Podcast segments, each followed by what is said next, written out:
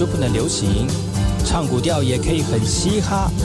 我们来听听部落的声音，接收最新的部落脉动、原住民的讯息、新闻以及最新的流行脉动，只有在把右的后山部落克。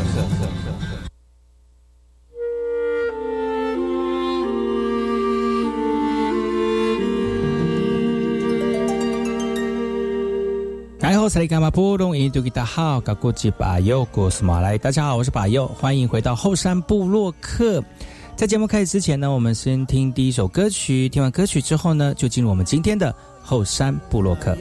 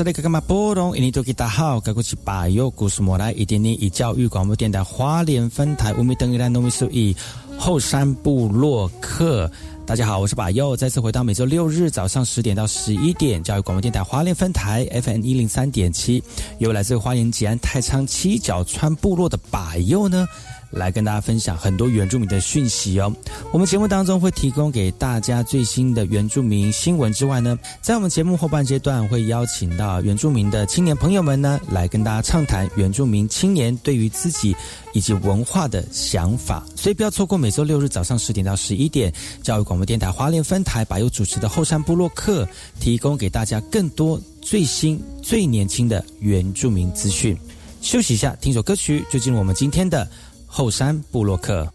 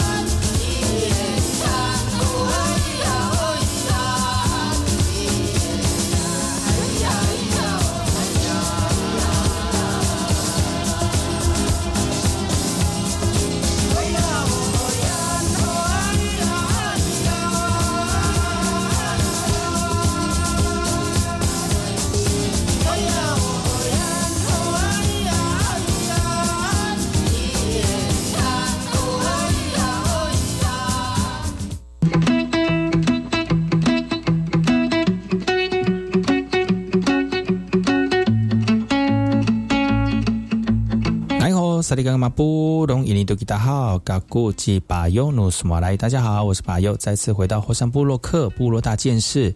由巴尤严选几则原住民的相关讯息，在好听的音乐当中来跟大家聊聊本周发生了哪些值得关注的原住民新闻焦点。除了这之外呢，我们会请到部落的特派员啊，部落总干事呢来线上跟大家。呃，一起分享啊，原住民的讯息，大家一起来讨论哦。那由我把又来跟大家一起聊聊这个首先的新闻，再请我们的特派员来跟大家分享他的心得。首先，这个讯息呢，我们来看看花莲光复乡太巴朗部落的年纪哦。而这个活动呢，每年都会超过很多人，很多人来参加，不不仅吸引很多人来参观，而且有类似像很大的市集呢，都会在我们的年纪的附近来一起共襄盛举。但是在今年的祭典当中呢，就发生了一个非常引人注目的一个情况哦，就是在这个祭典的过程里面呢，有一个男子出现在会场啊，身穿内裤跟网状上衣。这样的一个装扮呢，引起了在场的人们的不满呢，也在社群媒体上引起了热议。而部落的一些年轻人表示，他们已经试图制止这样的一个行为了。部落的这些年轻人注意到这个男子的行为之后呢，派出了一名青年前往去制止。而这位部落青年大声呵斥这个男子之后，他就离开场现场了。但似乎还是引起了不少的一个骚动哦。因为根据部落的一些年轻人说，哈，去年也曾经有游客以类似的服装出现在祭典上，似乎当时没有被制止。让今年他们更加努力的进行纠察跟维护祭典的进行，仍然无法完全阻止这样的一个情况的发生呢。在部落当中，确实有年轻人呢会在特定的场合当中来打赤膊，不过这是对于自己正式服装的一个呈现方式，而并非随意的。而穿着内裤在这个祭典场合当中，显然是不适宜的一个行为。那部落青年呢也强调，这是两种不同的一个状况哦。所以呢，会造成这样的状况呢？我觉得也是很多的误解。很多人觉得说到部落里面参加祭典，反正我们的年轻男男子都裸上身了啊，那我穿洞洞衣、穿内裤出去外面参加祭典也不为过哦。其实这个是两种不同的一个状况，所以呢，我们大家可以啊稍微来讨论这个部分。好的，我是部落总干事不到，看了这个新闻，白又跟我聊了，就觉得哎，真的是在我们部落里面还是有些人不太了解。举个例子来讲哈，就是。呃，如果你在做很多妈祖出巡的时候，会不会有人穿类似像这样的服装，洞洞衣跟内裤来去做妈祖出巡呢？我相信很多人会觉得，嗯，这个很不得体，很不适合。呃，这个出发点就就很奇怪了，就是你怎么去看待我们部落的传统祭典？祭典是有其庄严跟严肃性的。如果你不太懂。部落的庄严跟严肃性哦，我相信哦，你可能就不知道，你穿着这个服装是是非常的不适宜的哦。那我觉得还是要回归回到我们的这个部落里面的族人朋友，怎么去看待自己的文化？很多人会觉得，哎，这样的活动好像很轻松，好自在，大家唱歌跳舞，嗯，这样很软性的活动。很多族人朋友也觉得这个是软性的活动哦，就很随性的来去面对这样的一个传统祭典的一个。看过，那平常的在祭典筹备的过程当中，可能你也觉得它是一个很轻松的活动，做波罗族人也觉得是一个很轻松的活动，就会觉得哎，没有那么重视哦。但是，与其强调我们去禁止这样的一个外面的族人来，外面的朋友来到我们当中穿着这么的不得体，但是你是否在办在进行祭典祭仪的时候呢，你能够用严肃的方式去看待？在适合的时间啊进行记忆，在适合的时间休闲，在适合的时间饮酒啊，在适合的时间来做舞蹈。我觉得你在投入祭典记忆或者那过程当中，族人也要特别注意的。我们不能一昧的要求部落呃外面的朋友们哦，就是你你要不能要限制你不要做这些事情。但是你是不是对我们外面的这朋友们觉得说，哎，反正我们里面的部落族人，他们也是很恣意的唱歌，恣意的跳舞啊，恣意的饮酒啊，大家就会觉得，嗯，这个活动本来就没有那么的严肃了哈。在部落里面的唱歌是有这个祭典当中唱歌是有它的规范的，什么时候该唱祭歌，什么时候是要唱欢乐歌啊，什么是唱，什么时候要严谨的进行过这个团队的移动啊，什么时候该呃放松或者离离开场域。我觉得这个只是我们部落人最基本需要知道的。当我们都了解之后，当我们都清楚严这个部落传统祭典的严肃性的时候，我相信大家就会很认真的看待这样的一个。呃，祭仪是非常严肃的。如果你在祭典当中不要喝酒哦，那跳舞、乱唱歌哦，在头目面前或者是不不庄重哦，我觉得很多人就觉得你不庄重，我干嘛佩服你庄重呢？我觉得这个就是今天这个新闻的一个重点哦，大家就觉得你是轻松的哦，所以呢，呃，就会觉得嗯，我也可以轻松的面对。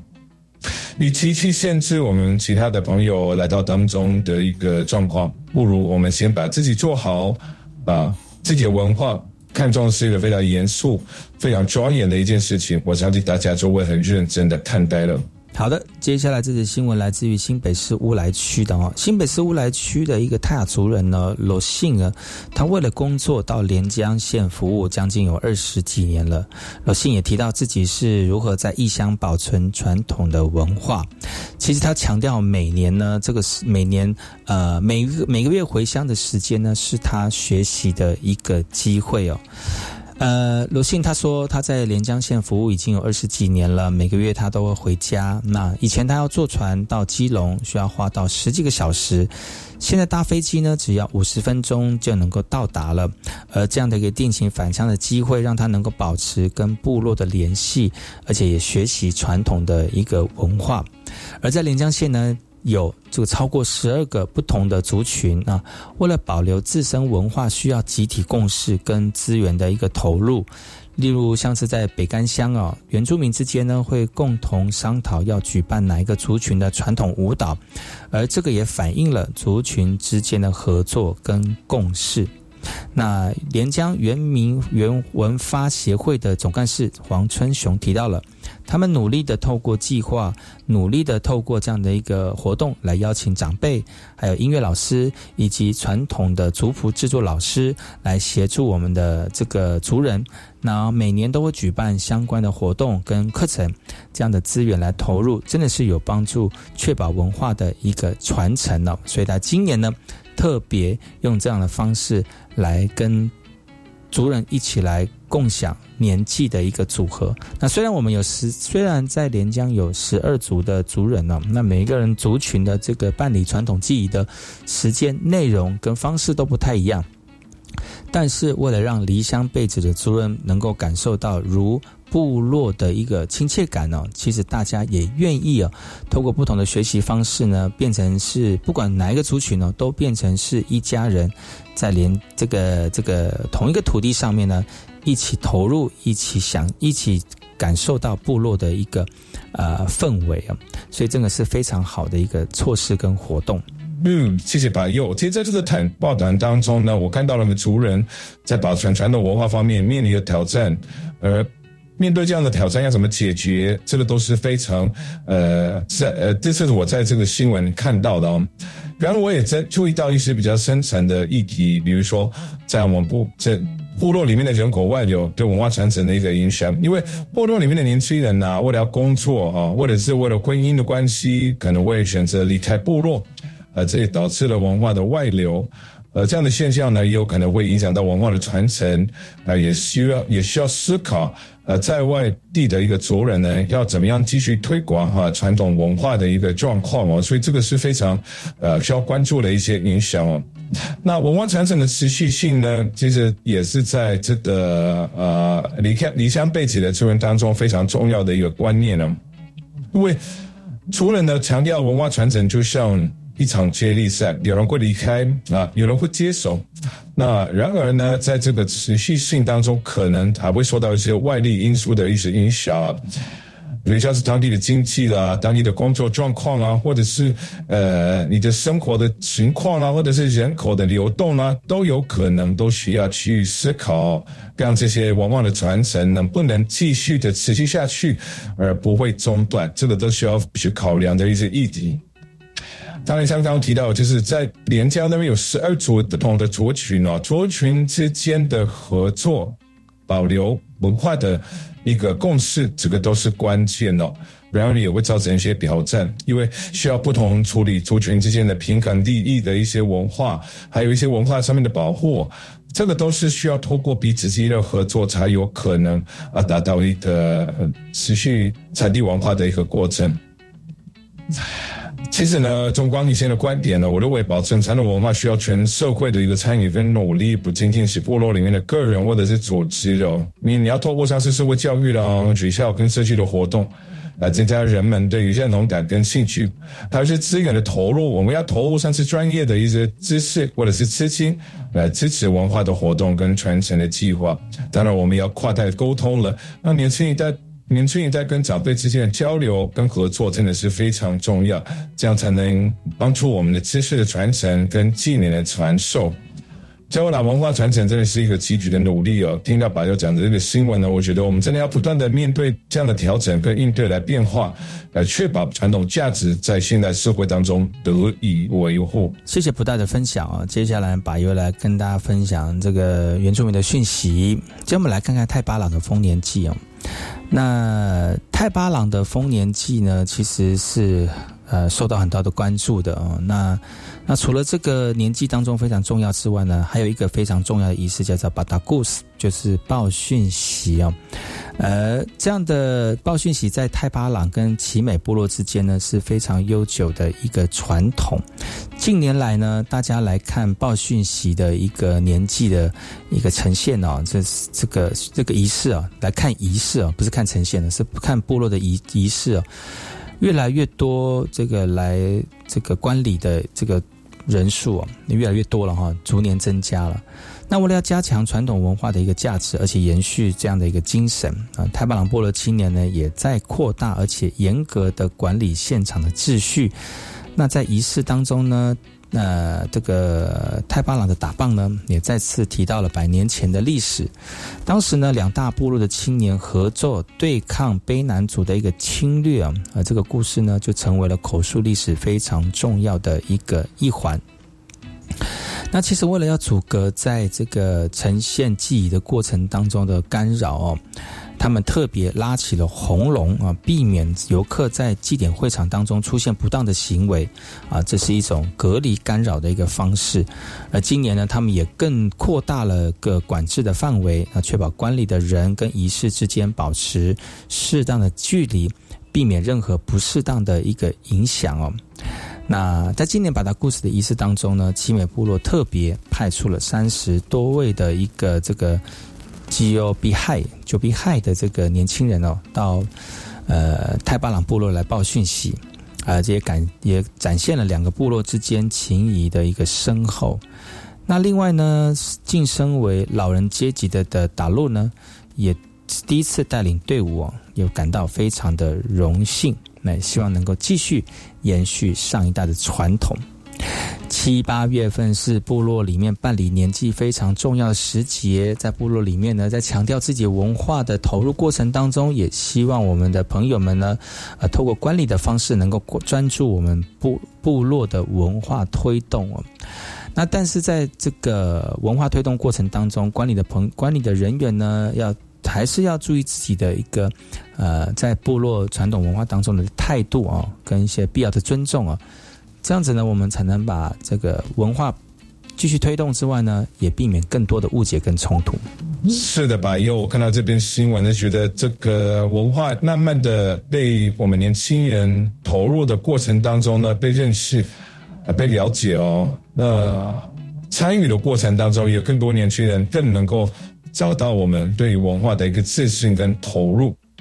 而在这个两个部落之间的把它过世的仪式呢，也我我也发现到一些比较潜在的议题哦。当然，对于文化传承跟保护的过程当中，可能会随着时代的变迁啊，这样的一个文化保护呢，会受到一些挑战。那要怎么样在现代社会当中呢，持续的传承而且保护这些传统，是一个非常重要的一个议题。那今天呢，透过红文的方式，围出一个。记忆的这个潮流，除了是要让我们在维持传统记忆的完整性啊，其实也是尊重我们自己传统文化的这个严肃性哦。所以呢，如果能够正确的从不单单是从把它过世这样的一个仪式当中了解，其实我们在传统记忆当中有很多地方也需要透过这样的思维。去维护我们传统文化的一个严肃跟庄严的部分哦，这个都是需要被探讨的。当然，管理环境的维护真的是要怎么样达到尊重跟文化文化增进或延续的一个啊平衡的，这个是非常挑战的哦。但这是要依靠大家的智慧、大家的沟通哦，才能达到平衡的一个效果在啊。文化遗产的传递呢，其实需要很多这个努力的，而且不熟悉的一些管理的人呢，呃，会觉得你现在所看到的都是他们所想的。但是如果没有透过深切的去了解、跟探讨，或者是报道这些相关的意涵哦，很多人会呃百思不得其解，或者是曲解了这当中的意涵。我觉得这个也是我们需要去努力的，需要去做到的哦。其实从万以上来说，保护跟传承文化真的是非常复杂的一个过程，真的需要全体社会的参与。那在报道当中呢，除了强调两个部落的合作之外呢，我觉得应该讨论如何去面对像这样的挑战，如何去加强文化的解释跟传播，呃，这个才是呃传统文化。我是 VK 客，Open Your Mind，就爱教育电台。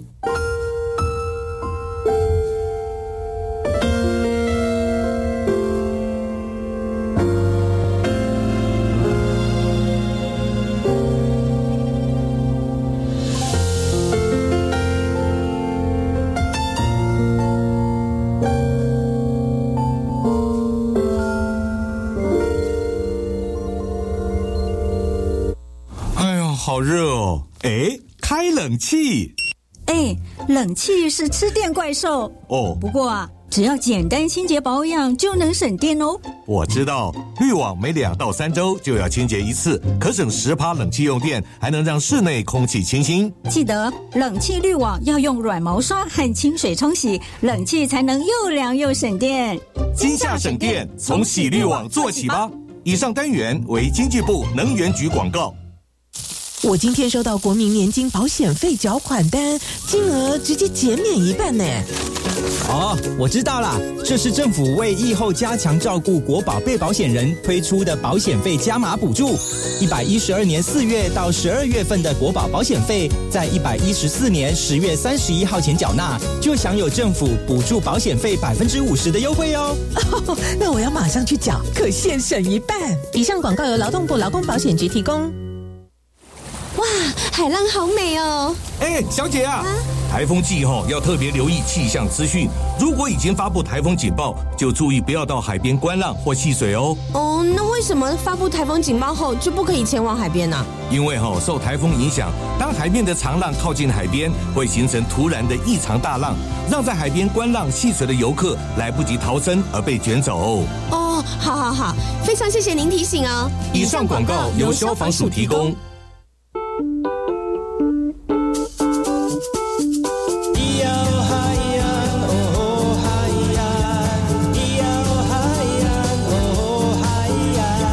说传统就不能流行？唱古调也可以很嘻哈。我们来听听部落的声音，接收最新的部落脉动、原住民的讯息、新闻以及最新的流行脉动，只有在把右的后山部落克。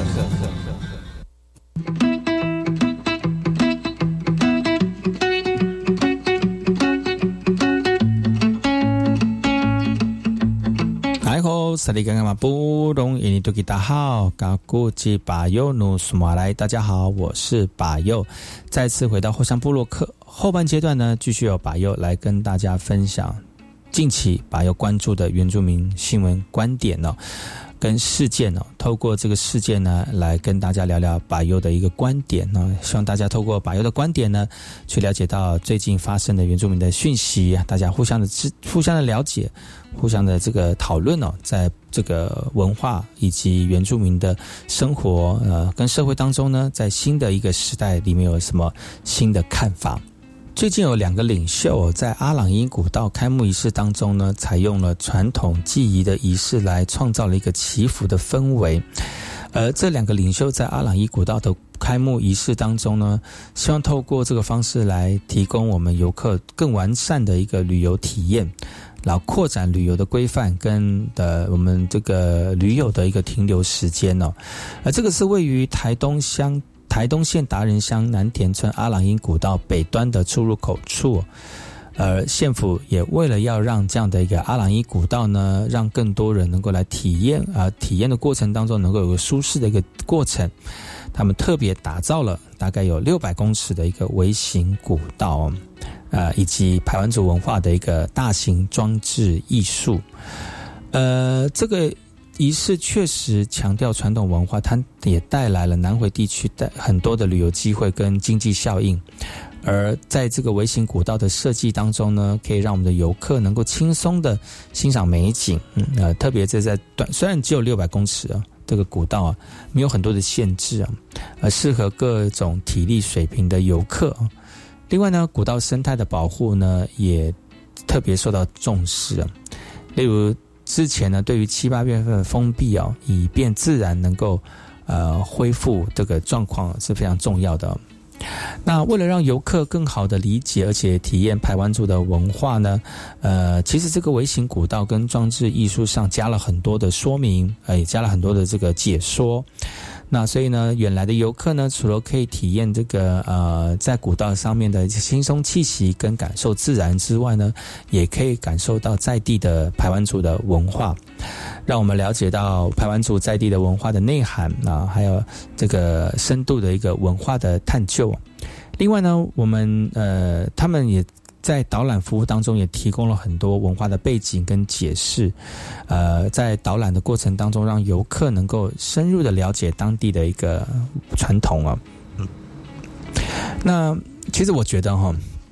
在推动这样的一个传统文化的时候，确实还有一些问题存在哦。很多人会说，哎，这里旅游呢，对我们的部落经济效应是有很大的帮助。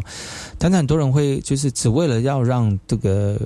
部落生机。生计哦，能够得到一个补助啊，或者是加加强啊，但是很多人会只是为了要赚钱哦，但是没有特别的去注意到传统文化的保存跟维护，或者是如何让我们的文化能够有长远性的一个发展呢？过度的商业化哦，可能会过度的扭曲传统文化的一个本质，所以我们最如果真的要推广文化呢，我们还是要。做好田野，做好调查，做好一个文化保存的一个工作哦，再去推广给大家哦。真的要避免这个商业化的一个泛滥。其实这个困境常常会出现在一些原乡的观光地区哦。那当然了，还是要跟我们在地的社区做一些比较好的意见交流跟需求的探讨。确保这些活动呢不会对我们社区造成一些负面的影响哦。那对于推广活动的过程当中，要怎么样保护好古道，跟保护好？古道附近的一个生态环境啊，避免过度的开发哦，破坏我们自然的美景哦。这个是我们在在呃一再在推广部落文化的时候非常需要注意的一个概念。最后呢，我们还是要制定一些长远的一些规划啦，来确保这些文化的活动能够持续的发展呢。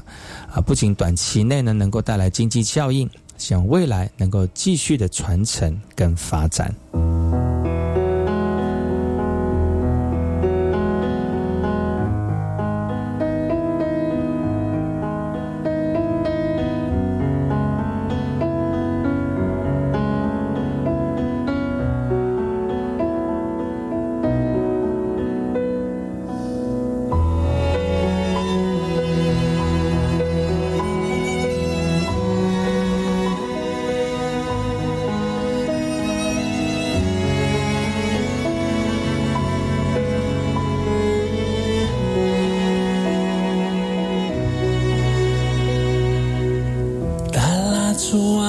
kosuta no to asnomita talachua to kosuta no to asnomita talachua to kosuta no to asnomita talachua do talachua to kosuta no to asnomita talachua to kosuta no to asnomita I do kusho da no do asno I da da la do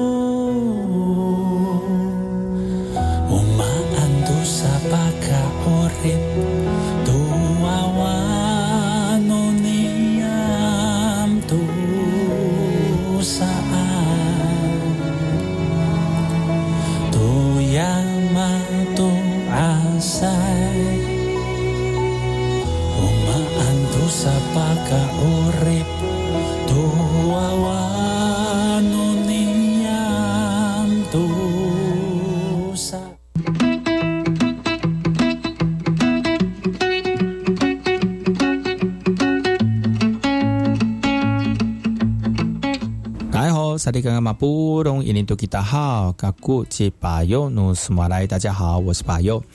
再次回到后山部落客后半阶段呢，继续由巴佑来跟大家聊聊最近巴佑关注的一个原住民的新闻，来跟大家探讨最近新闻的一些内容啊。透过这个探讨呢，更专注现在原住民碰到的一些需要关注的一些新闻焦点。在原乡部落呢，常常会有一些资源匮乏的部分，呃，我们的医疗也不例外哦。卫福部台东医院眼科团队呢，最近哦，为了要让我们在这个部落的这个啊，或者是偏远地区的呃族人呢，能够有一个非常好的医疗品质哦，最近呢，透过移动式的验光跟眼底镜等等的诊疗设备，前往到这个偏远的这个也不算偏远了，就是外岛的绿岛、哦，来跟台东县社会处儿童发展筛检计划来进行合作。来为我们三十名的这个儿童呢，来进行视力筛检的一个检查。那这这三十名的儿童当中呢，有七位是发展迟缓的，那有六位呢就被筛检出视力是异常的。这次活动呢，只覆盖了儿部分的儿童，那其中还有许多可能患有视力问题的儿童，并没有检查到哦。而实际上呢，台东县的一个离岛地区眼科医疗资源真的是有限哦。其实这个不是都单单只有台东有这样的问题，其实在其他的地区，呃，远离都市的地方啊，这样的一个资源真的是非常的限制，而且非常的少。那很多我们像是离岛，嗯，讲到了就是离岛地区的哦，需要到本岛的台东哦，来才能寻求到治治疗。那一般人呢？如果在都会区里面呢，可能隔壁转角路边巷口就有一个这个诊所了。但是对于在外岛的族人朋友们呢，他们可能要坐船，可能要坐另外的交通工具哦，才能到这个可能就诊所哈，诊所级的一个这个这个不是大医院级的哦，来看看诊。但是这些交通的一些设施设备跟交通的一些啊这个费用哦。就跟一般在都市里面的人就多出来了哦，我觉得这个是有一点医疗不公平的一个状况出现了。那所以呢，这个也变成是在偏乡地区里面非常重要的一个这个医疗的经济成本哦。那如果真的要解决这样的问题，就拿眼科来讲，我们要考虑到这个眼科医师在离岛地区的一个驻扎。那怎么样让民众能够更方便的获得专业的眼科医疗服务？对于像是零到六岁的早疗儿童来讲哦，其实视力的问题早期干预真的是非常的重要。另外呢，我们可以探索跟我们民间一起合作，通过创新的模式来吸引更多的医师来到离岛地区来提供医疗的一个服务，让大家能够在休假休闲的时候呢，同时也能够看诊哦。其实这篇报道呢，也关注到了这个医眼科医疗资源在离岛的一些短缺问题啊。其实我们可以透过像是一些呃这个筛检哦，来提供我们儿童的一个这个这个筛检的一个能力。但其实就深层的讨论来说，我们还涉及到几个值得探讨的一些问题，好像是其实我们常常讲部落里面的医疗资源真的是不平均哦。那新闻里面常提到了，不管是当我们今天是讲的是医疗资源，那其实在离岛地区的呃眼，我们现在是今天讲是眼科，其实可以透过眼科这样的医疗资源的不足哦，可以看到我们离岛地区的医疗真的是非常的限制，而且有有有限呢。这可能真的是冰山一角哦。那其实离离岛地区真很可能面临一些治疗医疗资源的一些不足的问题，而这些不均衡可能真的会影响到居民的医疗权利。那除了这个之外呢，还有像是医疗的成本啊，还有时间的成本呢，也是要考量进去的。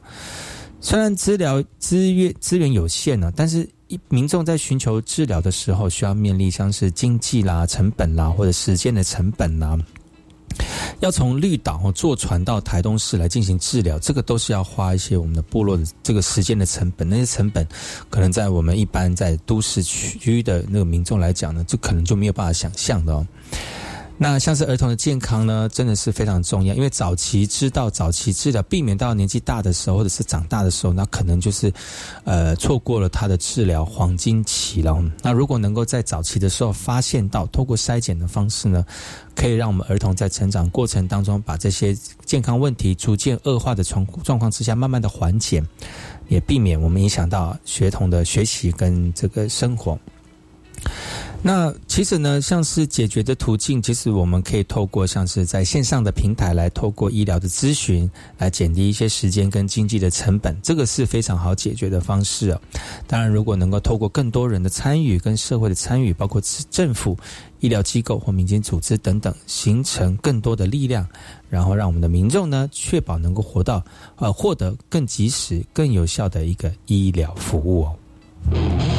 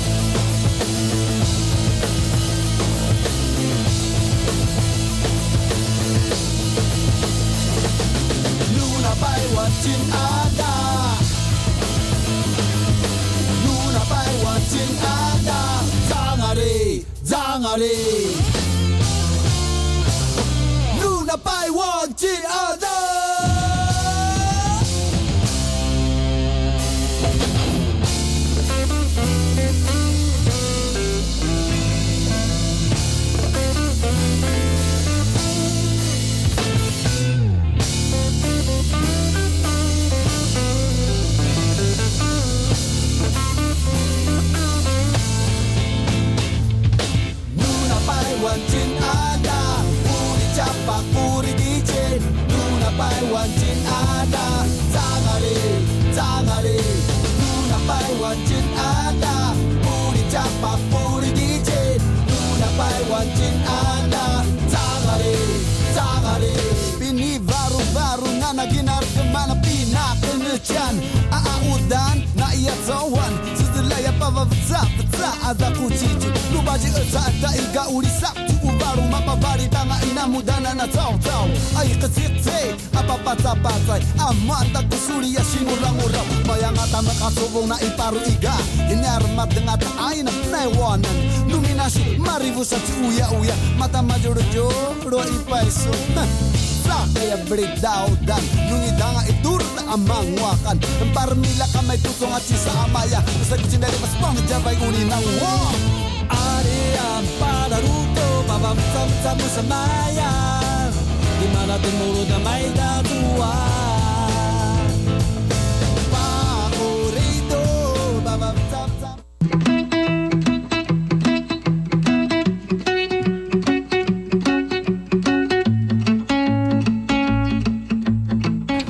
萨利甘马布隆伊尼多吉达好，嘎古吉巴尤努苏马来，大家好，我是巴尤，再次回到后山布洛克后半阶段呢，巴尤来跟大家聊一聊这原住民的讯息，也跟大家一起探讨原住民最近发生到哪些值得关注的一些焦点呢？我们来看看台南市哦，台南市的原住民呢，呃，为了要让我们更多的这个呃，台南市原民会呢，为了要让更多人能够这个更好的照顾我们的部落族人哦，将家户关怀服务与陪伴计划，呃，从这个办公室原本的一个会内设为独立的据点。啊，本来是在会内里面哦，拉出来啊，到永康国中来启用了。其实这个创举呢，就是要使我们原住民的业务更贴近的我们部这个这个族人的需求啊，尤其是根据原住原民原住民族委员会的一个统统计数据哦，呃，台南永康区居住全市百分之二十三的原住民，过去呢，他们如果要办理相关的业务哦，要花。半个小时的车程哦，才能到达这个地区。所以呢，这个这样的一个创举从会里面拉出来哦，可以让我们的族人呢，特别是都会区的族人哦，可以免于舟车劳顿哦，可以及时的去处理呃部落这个都市族人的一个这个状况。而这个新据点呢，总共有九位的社工哦，他们将会提供从法律的咨询啦，或者就学啦、就业啦、身心关怀等等的一个服务，呃，来提供给这个台南永康的族人，而且他们也秉持着及时服务、主动发现的一个精神，那要持续的陪伴原住民族人呢，来提供这个帮忙，呃，的真的是的确要特别注意这个。这个部落的族人的语言的沟通问题哦，其实语言沟通在部落的、在政府的机构跟民众之间呢是非常重要的。那很多人在部在都会的族人可能对于呃说中文哦不是那么的这流利啊，但是这些呃不会说中文的老人家呢，反而是更需要被注意跟关注的哦。那对于原住民族人而言呢，一些存在的一些语言障碍。这些新据点的设立呢，就有有助于呃通过社工的服务来解决这个问题，然后呢，让熟悉行政工作的人员呢，能够直接为我们的族人来提供帮助，来提供跟政府的一个沟通的效率哦。其实看到这个新闻，白友自己心里面觉得，哎，其实这个是真正。越来越能够帮助我们族人，在不管是政策的推动哦，还有在生活当中的协助哦，我觉得都是看到我们族人的需求。那其实我们还是要探讨到这个比较需要值值得深入思考的一些议题，像是地理分配不均啊，因为很多族人他可能会固定居住在某个地方，可能是因为生活习惯的关系，或者是族人都住在一起哦，这样比较好，互相照应哦。但是，往往我们的这个呃部落呢，还是需要多一点点这个政府人员来去关注。那如果我们能够把呃政府的关注呢，能够靠近族人一点点呢，我相信这个是对族人很大的帮忙啊。啊，刚才有讲到了语言的障碍啊，很多这个族语的这个使用的人口啊，那如果能够呃透过有效的协助跟翻译呢，我相信社会的帮忙啊，跟一些必要的必要的关怀呢，都可以得到一些解决。那不管是服务效率或社会的关怀呢，如果能够更贴近族人，我相信这个是非常好的帮助哦。那这样的一个新闻看到了，白觉得嗯，真的是越来越贴近我们族人的一个需求跟服务。那也希望透过这样的方式，让更多人能够体现到哦，那部落族人在这个社在都会当中呢，真的是需要大家的协助跟帮忙。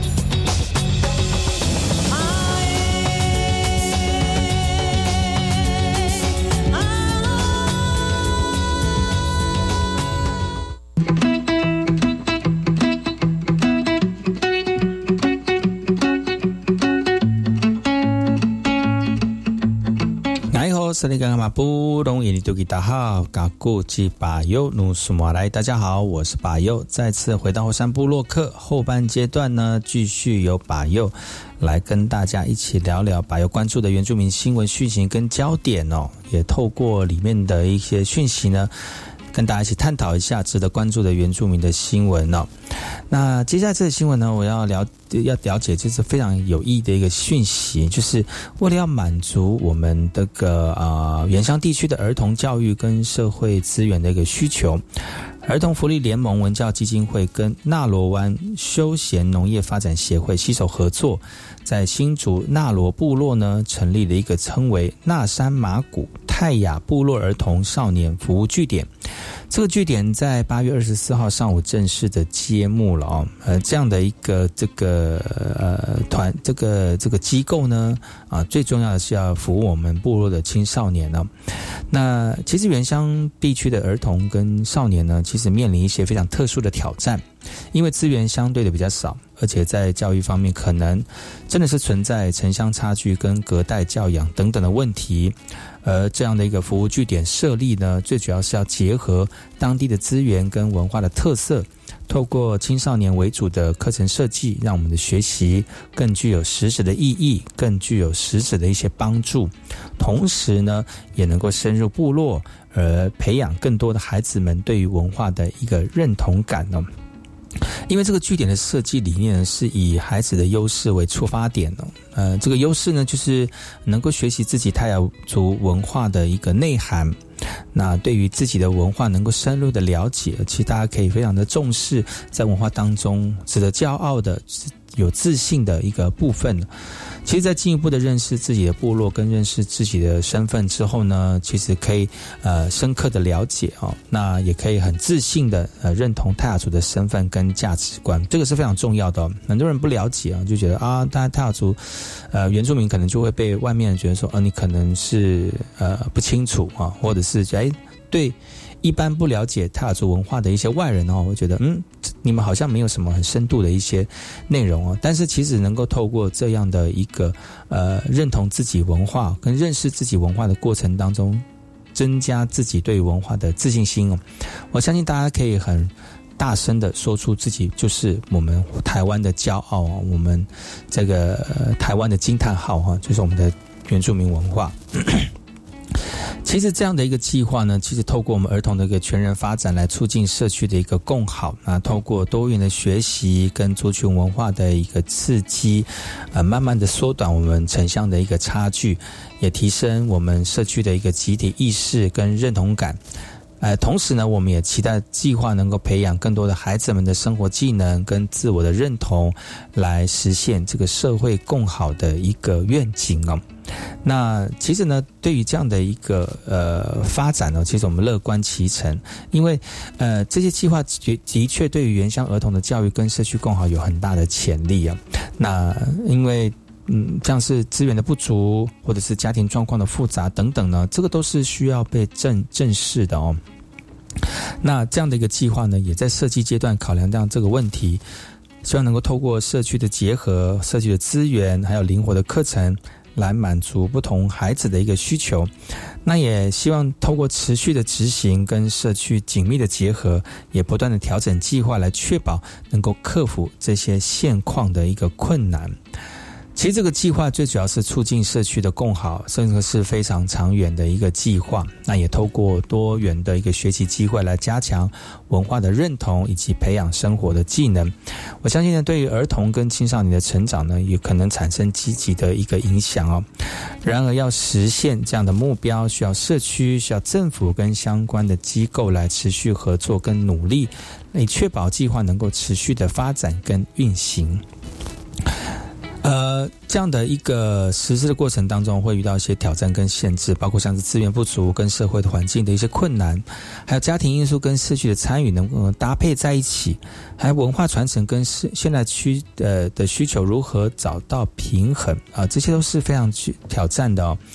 当然还是要持续的改进，持续的评估啊，让这个让这个计划能够能够达到长远成功的一个非常重要的一个关键呢。但是大家能够参与的话呢，我相信这个计划是非常的成功的。呼呼啊！saga sagara, pono yumayana. Hu hu hu ah hui. 本周的节目就到此告一段落，感谢各位听众朋友的收听。我们下周同时间继续有把优来跟大家聊聊后山的部落新闻哦。透过部落新闻呢，让大家能够知道在地的一个文化精髓跟内涵，还有值得关注的原住民新闻焦点，让大家能够更专注我们眼前原住民碰到的一些这个这个原原处的一个问题啊。我们下礼拜见喽，阿来，拜拜。